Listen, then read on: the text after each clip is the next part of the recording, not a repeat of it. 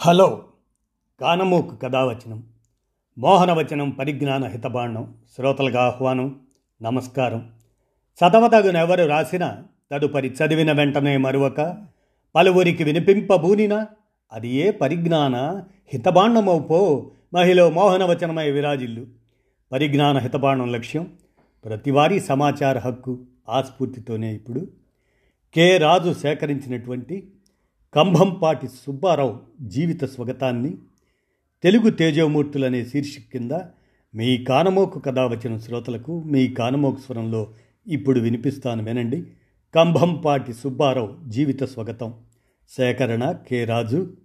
మీ కానమోకు స్వరంలో ఇప్పుడు వినిపిస్తాను వినండి. కంభంపాటి సుబ్బారావు జీవిత స్వగతం. తెలుగు తేజోమూర్తుల శీర్షిక కింద ఇప్పుడు వినండి.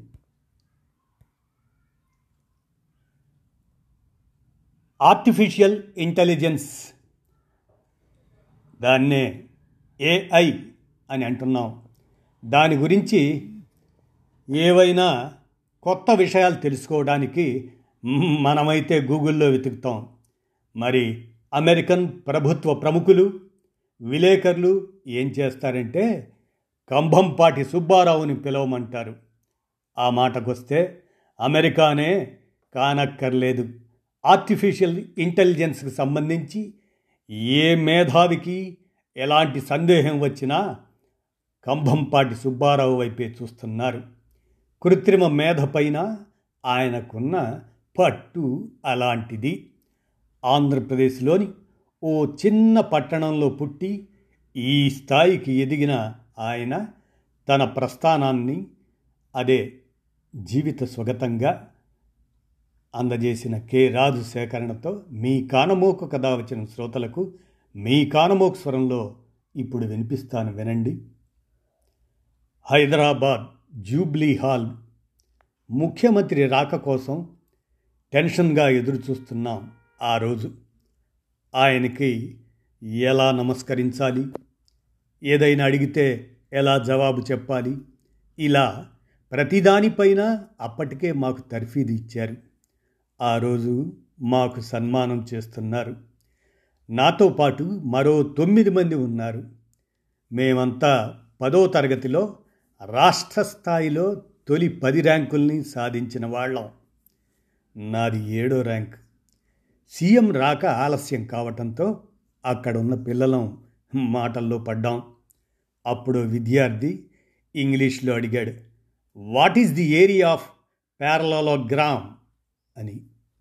సమాంతర చతుర్భుజం అని తెలుగులో అడిగుంటే ఠకీమని జవాబు చెప్పేవాడినే కానీ ఇంగ్లీష్లో నాకేమీ అర్థం కాలేదు.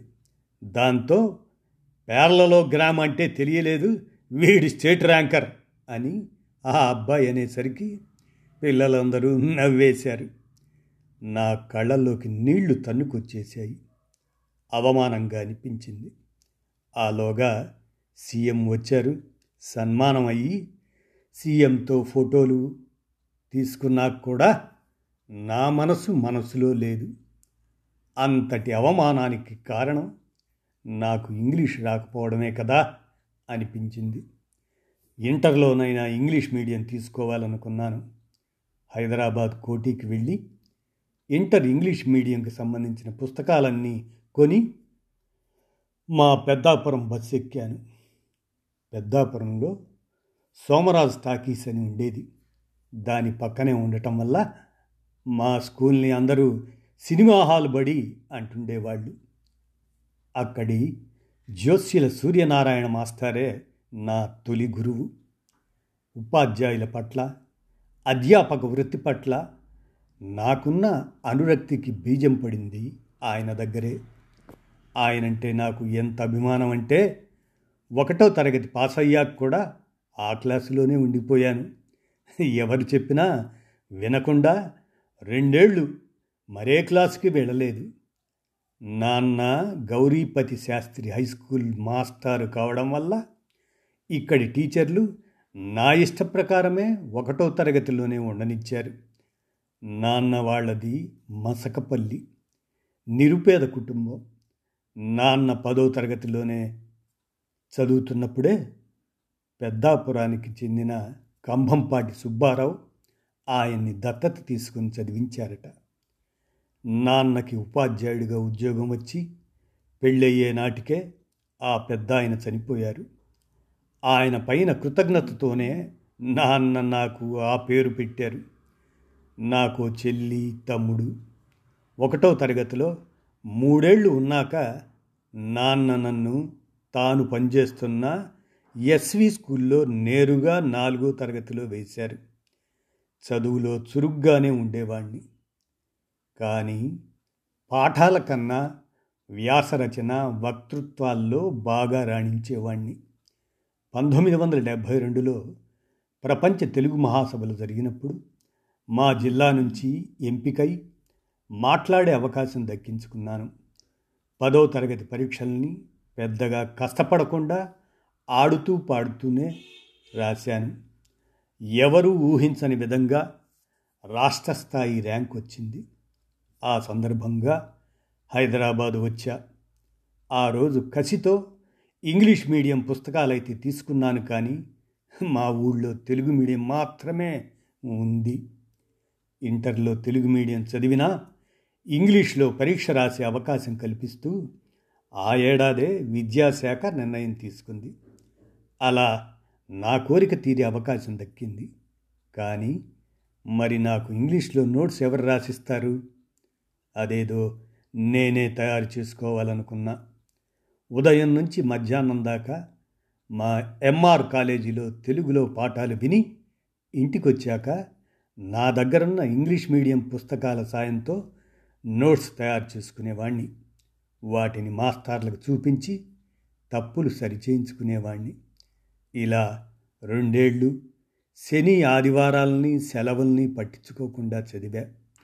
దాంతో ఇంటర్లో తొలిసారి ఇంగ్లీష్ మీడియంలో పరీక్ష రాసిన గ్రూప్ సబ్జెక్టులో తొంభై ఐదు శాతానికి పైగా మార్కులు తెచ్చుకోగలిగా.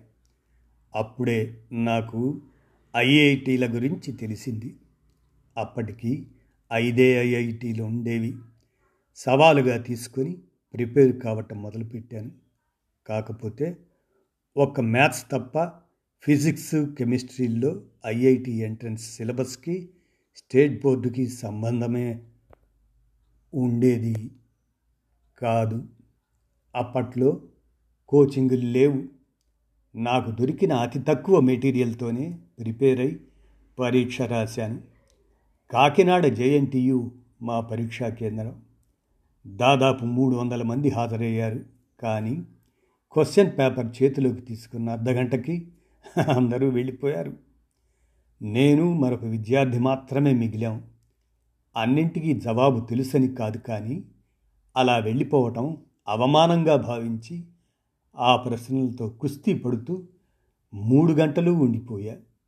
ఐఐటిలో సీటు వస్తుందన్న నమ్మకం లేకపోవడంతో కాకినాడలోని డిగ్రీ కాలేజీలో చేరేందుకు ప్రయత్నించా. అక్కడి కాలేజీల్లో అప్లికేషన్ వేస్తూ పనిలో పనిగా నా ఐఐటి రిజల్ట్ ఏమైందో చూద్దామని జేఎన్టీయుకి వెళ్ళా. అప్పటికి ఏడేళ్ళుగా ఆ కేంద్రం నుంచి ఐఐటి ప్రవేశ పరీక్షలు జరుగుతున్నా ఒక్కరూ సెలెక్ట్ కాలేదట. అందుకేనేమో నేను వెళ్ళి అడగగానే అందరూ నన్ను వింతగా చూశారు. ఓ వ్యక్తిని చూపించి అతన్ని అడగమన్నారు. ఆయన ఎంత వెతికినా ఫలితాల చిట్టా కనిపించలా. ఎందుకైనా మంచిదని పక్కనే ఉన్న డస్ట్బిన్లో చూశాడు. అడుగు నుంచి ఓ పెద్ద కాగితం తీశాడు. దాన్ని నా ముందు పెట్టి ఇందులో ఉందేమో చూసుకో అన్నాడు. చూశాను. నా నంబరు ఉంది. అది మూడు వందల పది ర్యాంకుతో.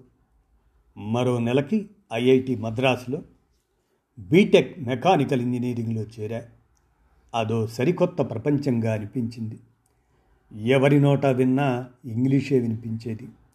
వాళ్ళతో మాట్లాడలేక తలకిందులైపోయేవాణ్ణి. అయితేనే తొలి రెండు సంవత్సరాల్లోనూ టాపర్గా నిలిచాను. టాప్ ర్యాంక్ సాధించే వాళ్ళకి మూడో ఏడాది తమకిష్టమైన బ్రాంచ్కి మారే అవకాశం ఉండేది. దాంతో అప్పట్లో విద్యార్థుల మధ్య నుంచి మంచి క్రేజు ఉన్న ఎలక్ట్రికల్ అండ్ ఎలక్ట్రానిక్స్ తీసుకున్నా అక్కడే తొలిసారి కృత్రిమ మేధ గురించి తెలుసుకున్నా ఐఐటిలో మిగతా అధ్యాపకులందరూ పాఠాలకే పరిమితమవుతూ ఉంటే యజ్ఞనారాయణ అనే ప్రొఫెసర్ మాత్రం పరిశోధనలు చేస్తుండేవారు. నన్నే ఎందుకో ఎంపిక చేశారో తెలియదు కానీ ఓ రోజు ఆయన ల్యాబ్కి రమ్మన్నారు ఆయనతో పాటు పగలు రాత్రి పరిశోధనలు చేయించారు. తొలిసారి స్పీచ్ రికగ్నిషన్ పరిశోధనతో పరిచయం చేయించింది ఆయనే. అప్పట్లో అదే ఆర్టిఫిషియల్ ఇంటెలిజెన్స్. రెండేళ్ళ పాటు ఆయనతో కలిసి చేసిన పరిశోధనే నాకు అమెరికాలో ఎంఎస్ చేసే అవకాశం దక్కేలా చేసింది.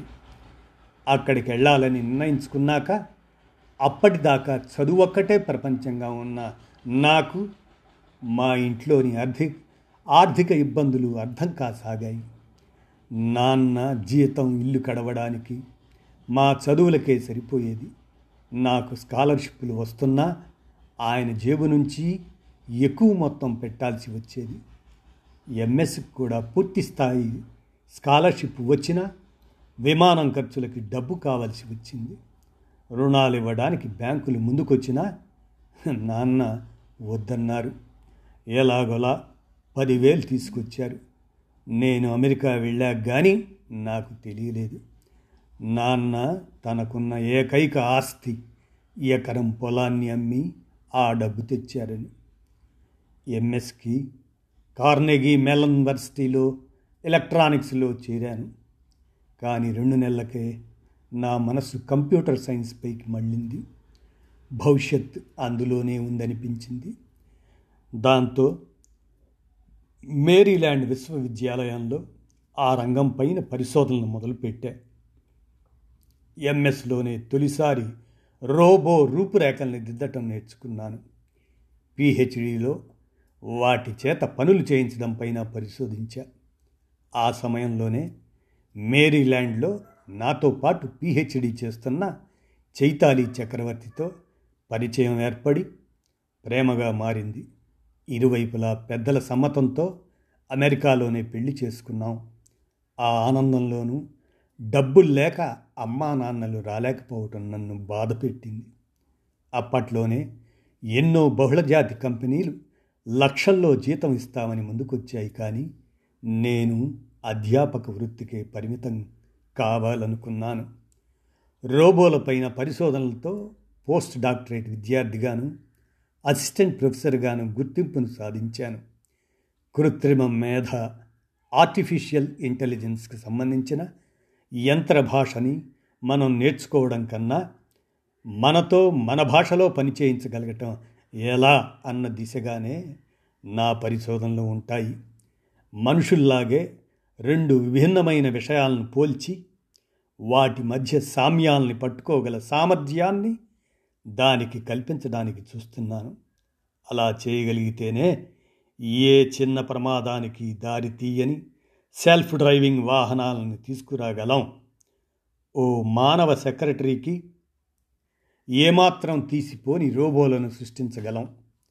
ఈ దిశగా కొద్దో గొప్ప విద్యార్థులు సాధించిన విజయాలు అతిపెద్ద కంపెనీల్లో వాళ్ళు వహించిన స్థానాలే అమెరికాలోనూ ప్రపంచవ్యాప్తంగా నన్ను ఆర్టిఫిషియల్ ఇంటెలిజెన్స్కి అధికార ప్రతినిధి అదే స్పోక్స్ పర్సన్స్గా పర్సన్గా మార్చాయి. అమెరికా కేంద్రంగా పనిచేసే association of advancement of artificial intelligence triple AI ఆ సంస్థకి రెండు వేల పదహారు నుంచి రెండేళ్ళ పాటు నేను అధ్యక్షుడిగా చేశాను. నాటి నుంచి అమెరికన్ మీడియా ఆర్టిఫిషియల్ ఇంటెలిజెన్స్ పైన నా చేత విరివిగా వ్యాసాలు రాయిస్తుంది. ప్యానల్ డిస్కషన్లకు పిలుస్తుంది. ప్రపంచం నలుమూలల్లోని విశ్వవిద్యాలయాలు చర్చా వేదికలు ఆహ్వానిస్తున్నాయి. ఈ రంగానికి నిధులు ఎలా ఏ రకంగా కేటాయించాలన్న దానిపైన పరిశోధనల్లోని కొత్త పోకడలపైన శ్వేత సౌధం కూడా సంప్రదిస్తుంటుంది. సుష్మా స్వరాజ్ విదేశాంగ మంత్రిగా ఉన్నప్పుడు భారత ప్రభుత్వము కొన్ని కీలకాంశాలపైన నాతో చర్చించింది. ఆ మధ్య ఐఐటి మద్రాస్ నన్ను ప్రముఖ పూర్వ విద్యార్థిగా సన్మానించింది. అమ్మా నాన్న ఆ కార్యక్రమానికి హాజరవటం నాకెంతో సంతోషాన్నిచ్చింది. శాస్త్రవేత్తగా నేనేమిటి అన్నది పక్కన పెడితే వ్యక్తిగా నాకు టైం మేనేజ్మెంట్ అంటే అస్సలు తెలియదు. ప్రతి పని వాయిదా వేస్తుంటాను. వందలాది మందికి లెక్చర్లు ఇచ్చినా ఏ ఒక్కరితోనైనా వ్యక్తిగతంగా మాట్లాడాలంటే జంకుతాను. ఇవన్నీ నా లోపాలు. అవి బయటకు రాకుండా నాకు వెన్నుదన్నుగా నిలిచి నన్ను విజయాల వైపు నడిపిస్తుంది నా భార్య చైతాలియా. తను ప్రొఫెసరే కానీ నాకున్న లోపాలేవి లేని అత్యంత సమర్థురాలు. మాకు అబ్బాయి పేరు సౌమ్య.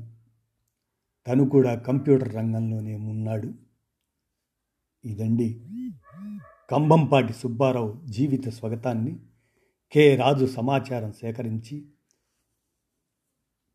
ఈనాడు సౌజన్యంతో నేను మీ కానమోకు కథ వచ్చిన శ్రోతలకు మీ కానమోకు స్వరంలో కంభంపాటి సుబ్బారావు జీవిత స్వగతాన్ని తెలుగు తేజవమూర్తుల జీవిత శీర్షికల కింద వినిపించాను. విన్నారుగా? ధన్యవాదాలు.